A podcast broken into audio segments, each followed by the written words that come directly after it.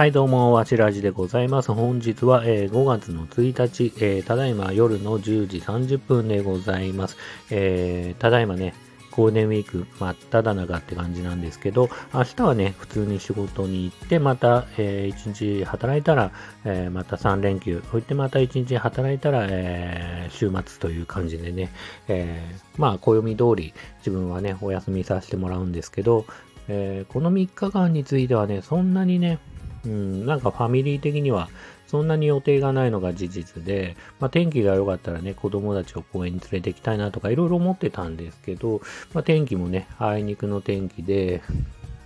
えーっと、まあ初日とかは、まあ、息子の家庭教師のこともあったし、まあそんなに出かけてないかなっていうのもあるし、あとね、娘もね、ちょっと、えーっと、金曜日か。金曜日はちょっと体調ね、壊しちゃった部分もあって、まあね、その日の夜にはもう元気にはなってましたけど、まあね、あんまり、えー本来だったら奥さんのね、誕生日はお祝い、外でね、お祝いしようかなと思ったんですけど、それもできずにっていう感じと、えー土曜日は、えー息子と2人で、えー上野のね、国立博物館ね、予約して行ってきたっていうのは、まあ一つね、楽しかったかなっていう感じもあります。で、今日はちょっとね、まあ天気もね、雨降ってて、あまり外も出かけられず、普通にね、息子と床屋行ってみたいなね、のんびり過ごした感じではありますね。自分的には、あと、まあね、奥さんに許可取ってって言い方も変ですけど、まあジム行って体少しだけね、動かしてお風呂入ってきたって感じはあるんですけど、まあそんなね、のんびりした、えーゴールデンウィークでございますが、えーっと、そうだな、ゴールデンウィークね、まあ、前半というか、あの、1日目とね、2日目は僕はね、あの、えーなんだっけ、和街道誠の事件簿っていうね、アプリゲームをやってみました。えーっとですね、えー映画的になんだっけ、最近あの、ナイル殺人事件とか、オリエント急行殺人事件とか、あのね、あの、推理系の映画というか、えっ、と、ポアロのね、名探偵ポアロの、えーアガサ・クリスティ原作の、まあそういうね、映画を見てたんですけど、ゲームでもね、久しぶりになんかこう、アドベンチャー、ごめんなさい、アドベンチャーゲーム的なね、えーゲームを遊びたいな、推理物やりたいなと思って、あのーまあちょっとだけ探してたら、まあちょっとやってみようかなと思ったのが、その、えっ、と、和街道誠の事件簿ってやつで、えっ、と、まあ本当に、なんだろうね、絵的にはドットの、ちょっと、まあそうですね、まあドット、まあセンスのあるね、感じのドット絵で、うん。で、話的には本当にすごくシンプルな、あの、なんだろうな、会話の中でなんかヒントをもらって、そのヒントをさらに深掘ってって、いろんな人に聞いてって事件を解決していくみたいな、えーゲームで、まあ、1本あたりだいたい1時間半とか、あそんぐらいでね、クリアできたりするんで、今3作目まであるのかな、多分。なので、1、2、3っていう形で、えっ、と、ゲームを遊んで、それぞれクリアしちゃいました。感想的には、まあもちろん話は、こう、なんだろうな、一見ベタというか、あの、近代一の、えっ、と、なんだろうな、そういう村のしきたりとか、たたりじゃみたいな感じの話もあるし、なんか宗教絡みのものもあったり、あの、まあいろいろあるんですけど、ただね、最後の最後に毎回毎回結構大どんでん返し的なところがあって、そこはよくね、作り込まれてるっていうか、まあ別に上から目線で言うつもりないですけど、本当によくね、作り込まれているというか考えられてる、えーゲームで、こういうものがね、こう、仮に1時間半でクリアできたとしても、500円でもね、1000円でもね、お払お支払いしたいものの、なんか基本的には無料で遊べちゃうっていうか、うん。あの、推理をね、間違えると、あの、広告、突然ね、まだ全然、あの、ストーリーとは関係ないね、広告動画を見せられるっていうことがあるんですけど、そこさえ間違えなければ、基本的には広告もなしで、えっ、と、物語も楽しめるし、まあ、話に詰まった人は、えっ、と、攻略サイトというか、攻略ウィキというか、っていうのもあったりするので、それさえ見てれば、基本的には物語は解決できるし、えっ、と、クリアできるんで、それは何だろうな、えっ、と、ストレスなく遊べる感じだし、まあ、近々というか、なんかあの、ツイッターとか見てると、スイッチとかにもね、移植して、まあ多分おそらくオリジナルのね、ストーリーとかも入れてくるんだと思うんですけど、まあね、えっ、と、移植というか、えー、形でね、また、あのー、出るみたいなんで、あのー、ぜひね、おすすめ、やったことない方とかは、にはおすすめっていう言い方というか、僕は、まあ、おすすめしなくても、僕自身は、あの、純粋にね、楽しく遊べましたっていうのを、ちょっと今回話したいなと思いました。あとそうだな、なんだっけ？映画的には、あれ見ました。ゴーストバスターズの、えっ、と、アフターライフかな？うん。あの、正当な続編って言っていいと思いますね。ワン、ツーがあって、で、あの、リブート版っていうかね、女性だけのゴーストバスターズの話もありましたけど、2016年かな？ありましたけど、それとはまたそれだけはね、またちょっと別で、えっ、と、正当なね、その何十年前、1983年ぐらいなのかな、昔のゴートバスターズは、そんぐらいの時の、えっ、と、正当な続編として、え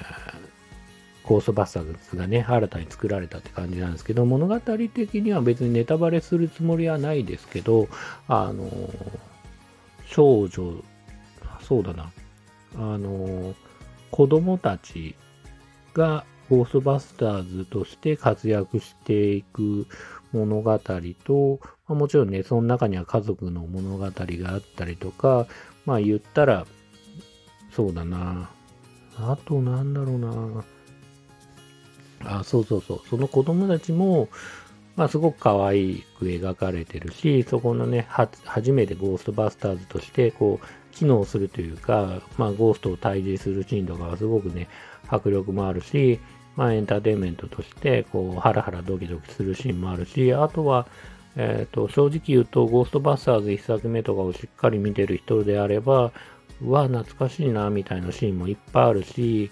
あの、話がね、繋がってるので、その辺でね、あの、思わずうるっと来ちゃう人も、あ、結構いるみたいで、まあ、あの、映画のレビューとか、えー、見てると結構こう、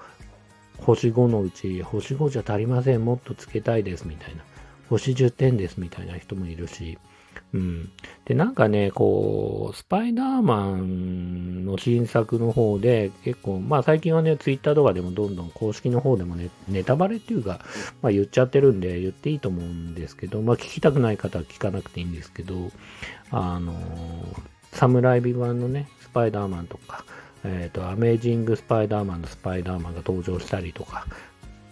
言ったら、まあそういう過去作のスパイダーマンが登場して、で、ゴーストバスターズが公開的な後だったせいか、ちょっとゴーストバスターズ、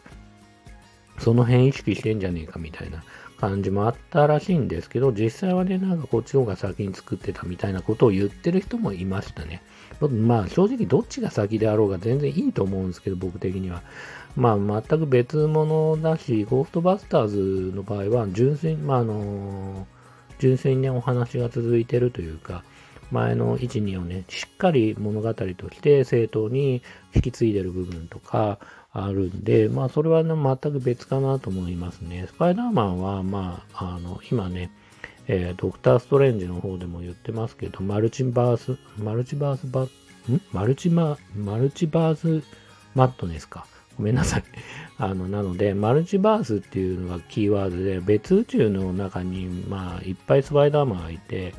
まあ、その人たちと繋がっちゃうみたいな感じじゃないですか。だから全然別だと思うし、過去のその活躍された方とか、あの俳優さんが出てくるって言っても、その辺はなんか全然僕は、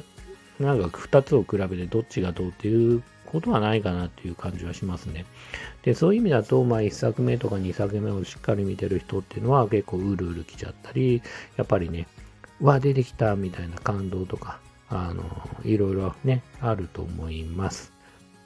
ただね、僕的には、しょなんだろうな、ゴーストバッターズのそのアフターライフは正直、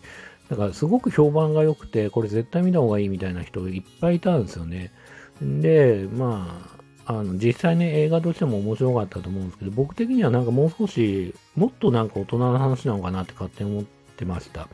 実際にそう切ないシーンとかももちろんあるんですけど、思ったよりちゃんとエンターテインメントしてるし、なんか結構、まあ、バカバカしいっていうか、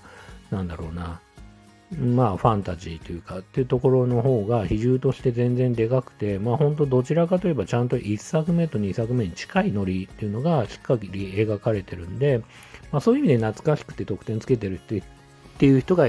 たくさんいたのかもしれないですけど、僕的にはなんかもうちょっと違う意味で、こう、また別の角度から今度ゴーストバザーズっていうのを描くのかなっていうのに勝手に解釈してて、勝手に勘違いしててというか。だから、そういう意味だとまだちょっとなんだろうな。ああ、普通に面白いなーって感じがしましたね。うん。っていうのはまあ、ここ最近のね、映画っていうのはすごくね、どの映画もすごく面白いんで、まあ、どれがね、優れてて、どれがダメだってことはなくて、全部が全部ね、逆に言うとすっげえ面白いっていう感じがあるんで、まあ、普通にね、4点以上だし、で、映画っていうものは、みたいな感じで語るのもなんですけど、映画はもう本当に4点とかも近く撮ってれば、あとは本当に、あの、見る側の好み、センス、まあ好みだと思うんですけど、だと思うんですよね。だって、こう、やっぱ合う合わないってあって、どんなに他の人が褒めてても自分と合わなかったらダメだし、どんなに人がね、まあまあ、まあまあだね、つっても、やっぱりその、自分が大好きな映画ってあると思うんで、まあそういう意味だと、まあ好みの方は、えー、大好きなね、映画なんじゃないかなって感じはしました。あのそういう意味だとね、自分的にはまあ4点とか、そういう得点をつけたいなっていうね、素晴らしい映画にまた一つ出会えたかなっていう感じはあります。はい。というわけで今日はね、いろいろお話ししましたが、えー、本日はね、ここまでとしたいと思います。えー、本日も最後まで聞いていただいてありがとうございました。それではまたおやすみなさい。